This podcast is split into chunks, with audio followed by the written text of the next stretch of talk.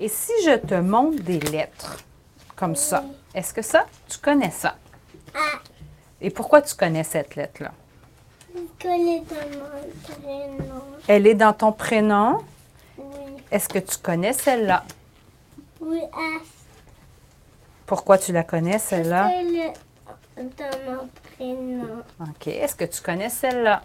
Euh, non, elle est pas dans mon prénom. Elle n'est pas dans ton prénom. Est-ce que celle-là est dans ton prénom? Oui, c'est la connectée. C'est le T. Ah, OK. Et celle-là? Ouh, c'est- elle est dans mon prénom. Est-ce que celle-là, tu la connais? P, OK. Est-ce que tu connais celle-là? R, Ouais. Est-ce que tu connais celle-là?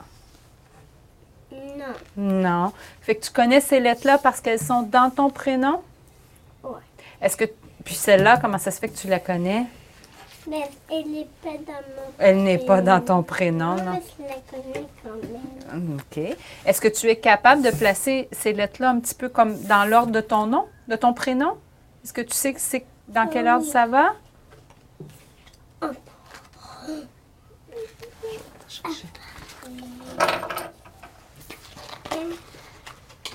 Hum,